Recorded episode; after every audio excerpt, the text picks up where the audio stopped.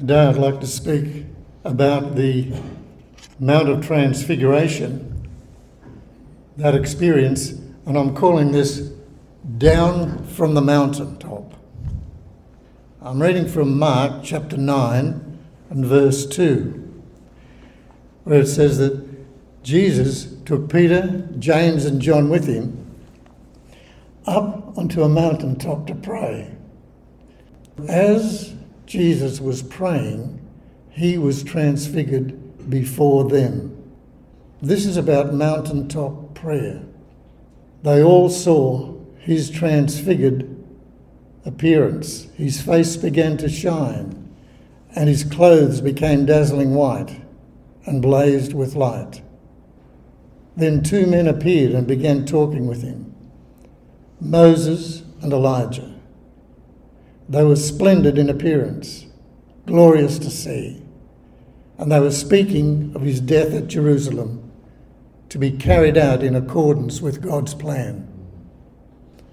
As Moses and Elijah were starting to leave, Peter, all confused and not even knowing what he was saying, blurted out, Master, this is wonderful.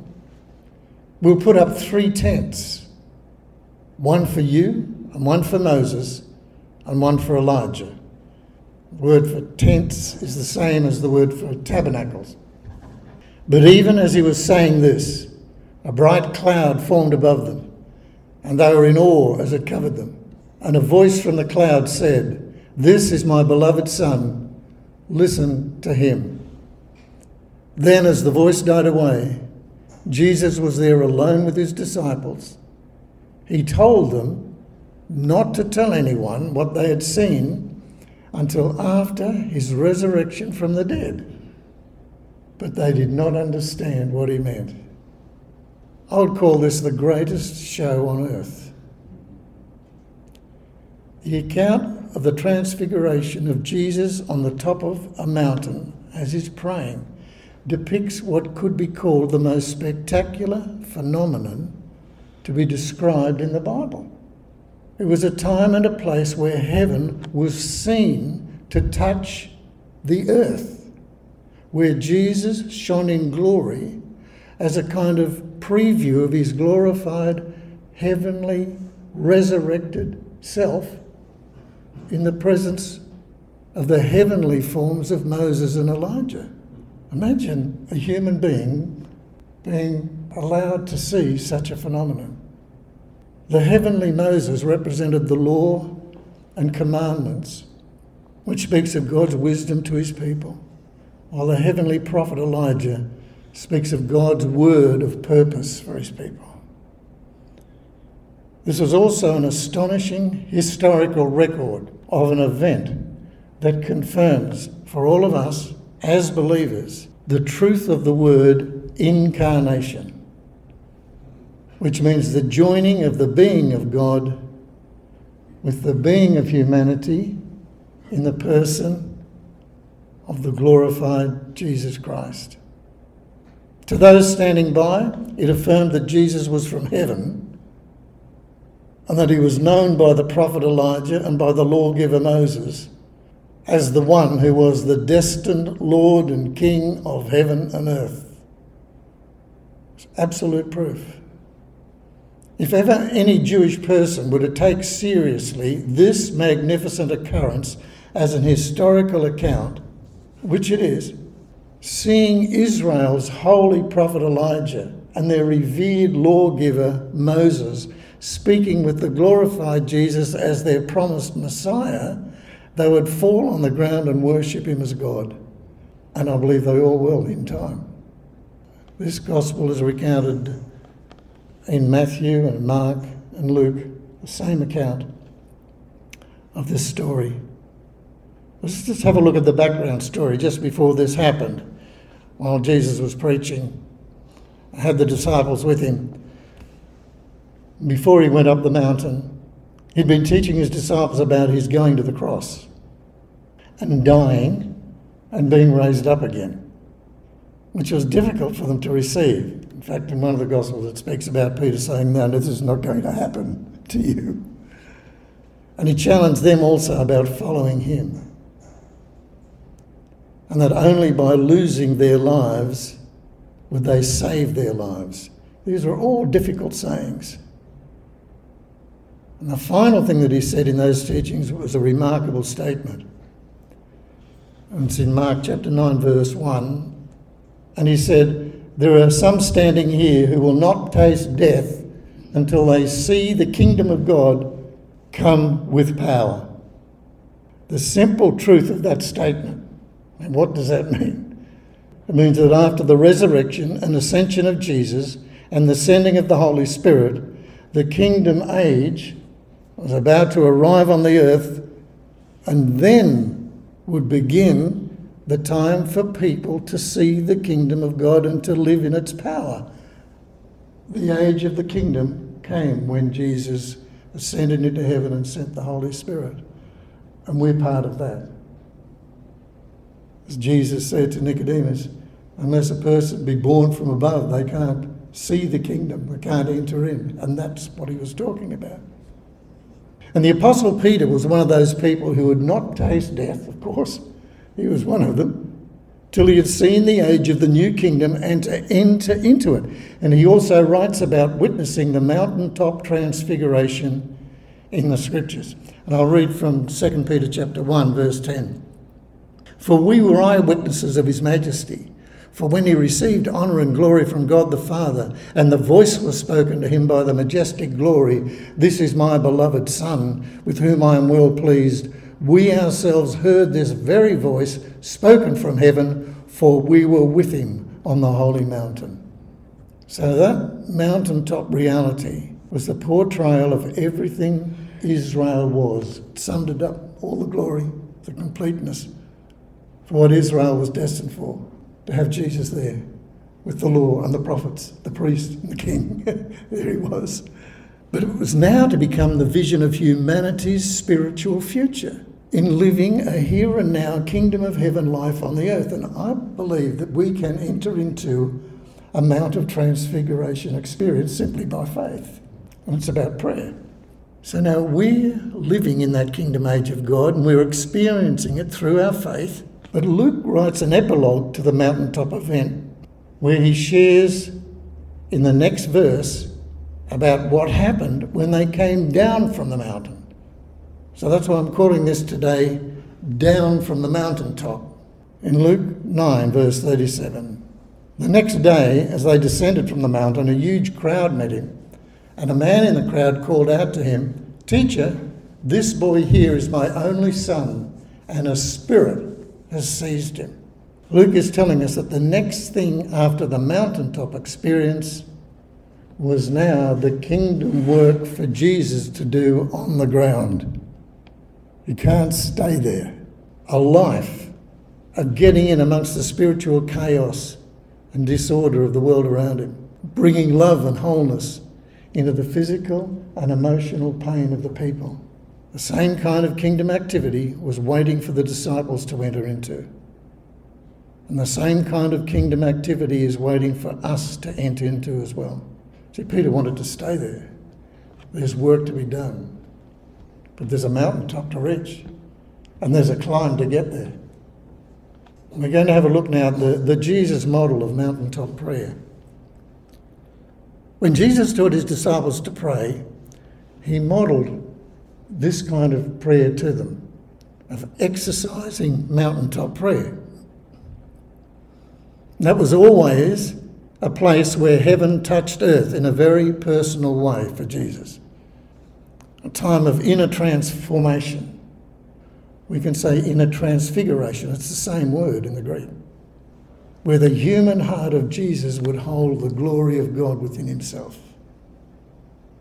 Whenever Jesus went up onto a mountaintop to pray, and he'd mostly go alone to be with his Father, there were three stages he would have to process that was going up to the mountain, climbing the mountain, and leaving the earth behind. That was his stage one. The second stage was being on the mountain in the presence of his Father. The third stage was coming back down the mountain and engaging with the challenges of life below. That's the story of our lives. That's our daily story. That's the only way we can actually enter, receive, and give. Jesus said to them, Follow me. He's also saying the same to us in the modelling of mountaintop prayer. Now, the discipline of this personal, devotional kind of prayer is still a discipline that we need to have a willingness to attend to. It's not just automatic. We would tend to just stay on the ground and say, Can I have a bit of help from up there, please? And be efficient, be faithful, all good things. So it's a discipline that we can attend to, but by following the guidelines in the approach that Jesus shows us, it turns prayer into a rest and a refuge for our souls rather than a struggle that can weary our souls.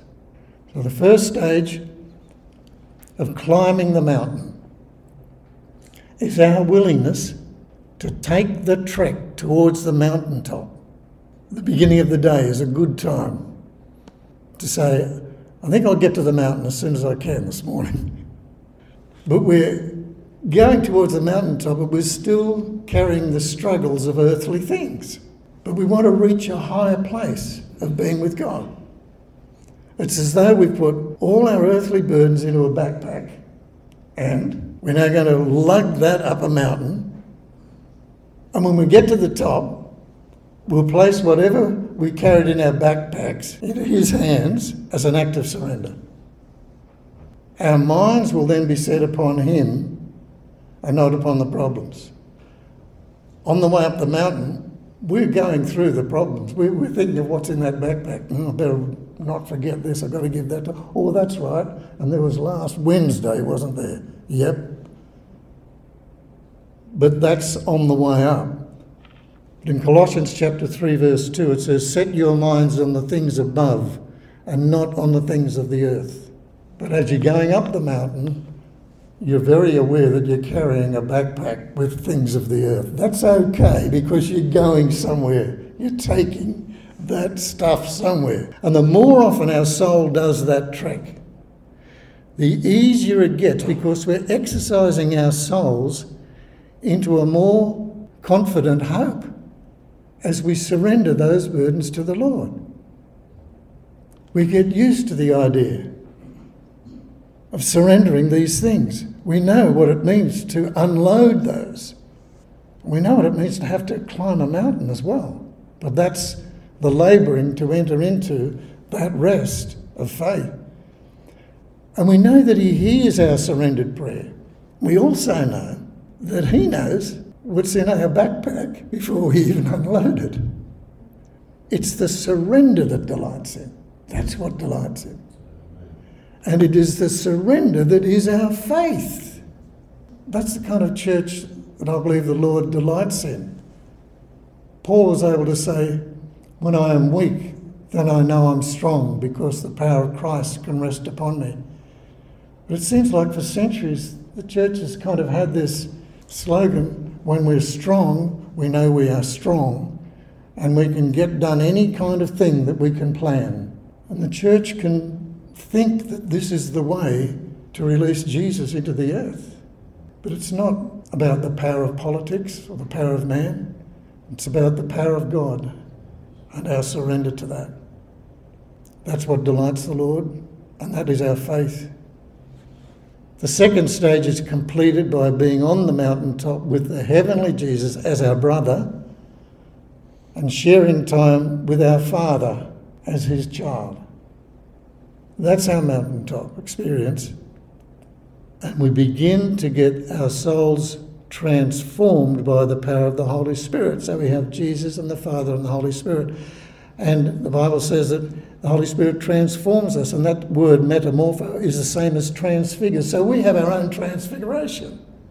We're now allowing our surrendered heart to receive from God we start to receive kingdom of heaven life from him. Can't get it from anywhere else. And it's there. It was there on the mountaintop. It was on full display once ever in history in that form. But it was for us, and it is for us every day. This is where the love and the mercy of God captures our heart, and the wisdom of God orders our mind, and the purpose of God directs our way forward. They were represented in the actual transfiguration as the commandments of Moses, which was all the wisdom of God, and the prophetic ministry of Elijah, which was all of the sense of direction and purpose of God. But we have the Holy Spirit doing that for us. And this is where the Apostle Peter wanted to build three tabernacles for Jesus and Moses and Elijah just to stay there and not come back down. That'd be lovely to do. But there has to be a coming down from the mountain. And the third stage is coming down the mountain and finding faith to do the work of God in our simple, everyday faithfulness to whatever task or whatever relational occasion presents itself. The work is always waiting to be done. This is where we can allow His heavenly life and love to bring words and deeds of meaning into the lives of those around us. I know it will be lovely for people to have their prayers answered if they say, Lord, I just want a ministry of power. I just want to be able to demonstrate your power. And God says, Well, there's a few, few very simple things that you can do in your everyday life if you just knew the power that I wanted to release from your surrendered heart in it. It comes from me, he says. He loves our surrendered heart and we can rest in hope and faith knowing that He's in charge and He will do the wonderful supernatural work.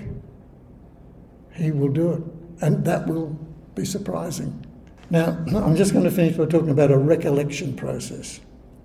So, if we start each day with a mountaintop time with Jesus and the Father and the Holy Spirit, we can have times of recollection of this grace filled time of rest and refuge throughout the day. It's good for our souls to be able to, for short periods of time, just recollect what happened in your mountaintop experience. Now, nothing has to happen on the mountaintop experience. It's not a matter of making things happen, it's simply a matter of being there, receiving the kingdom life.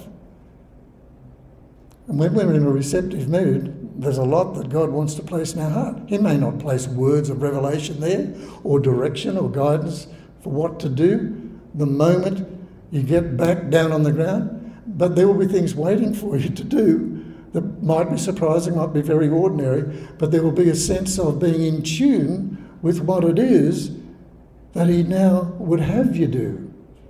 How to respond, because you've been with Him. So we recommit our surrendered prayer because we've had prayers too. We put them with God and say, Oh, I remember now, I prayed for that, and now I, I don't want to forget you're at work on that, so I don't put it back in the backpack. When I say I won't put it back in the backpack, from personal experience, I find that the next day it finds its way into the backpack anyway. Sometimes I've got to lug it up again, but that's okay as long as it goes to the right place and it finally stays there. But if we can recommit our surrendered prayer, we can maintain the flow of this kingdom purpose within our hearts. And you know what? It need only take a minute of time through the day. Uh, this is not some kind of formula, but I've found that a minute is a very long time if you really know what you're going to do with it. And it can be as simply as 20 seconds of reviewing the backpack journey. What are the things that it doesn't have to be 20 seconds, but I'm saying that a minute is a long time. And then the next 20 seconds can be, oh, I'm just, forget about that now. I'm receiving transforming grace now. I know it's happening because that's what God wants to do. And then 20 seconds preparing to re enter the busy world while carrying not a backpack of problems, but His presence. We just say, I'm now carrying your presence. Things will happen around us in the will of God that we could never have organised to happen by our own planning. You might say, but they were going to happen anyway. Yeah, but they could have happened and passed by and you wouldn't have seen God in it unless you were in it. So, who qualifies for this kind of privilege? Well, when I asked that question, I found the answer was a simple prayer. It's a prayer to the Lord, and I'm going to pray it, and I pray it fairly confidently. Dear Lord, I wish to see your kingdom reality this day and to have entrance into your kingdom activity. I believe I am qualified for this because I am an imperfect human being that you died for and rose again for, and who is in constant need of your mercy. There has to be mercy because if I said, I am so confident of my inner goodness that you will unfold to me your kingdom plan, then I'd actually be kidding myself to the point where I'd be putting myself about three kilometres away from the Lord instead of closely coming in and feeling, I need your mercy, Lord. I don't know if, if, if I'm qualified. And he says, Well, you're qualified if you know that you, your humanity doesn't earn it for you, but it earns it for me because I died for you in the person of Jesus. I didn't expect you to be able to get a hold of kingdom things in your own strength. All right, I'm interrupting my own prayer. I'm qualified for this as I am an imperfect human being that you died for and rose again for, and who is in constant need of your mercy. I delight to do your will, O Lord, but I need your help. I need the empowering grace of your Holy Spirit to do that. Thank you for hearing this prayer and attending to my cry at this very moment. I now surrender this day to you, your beloved child. Kiss, hug. Amen. See you on the mountain.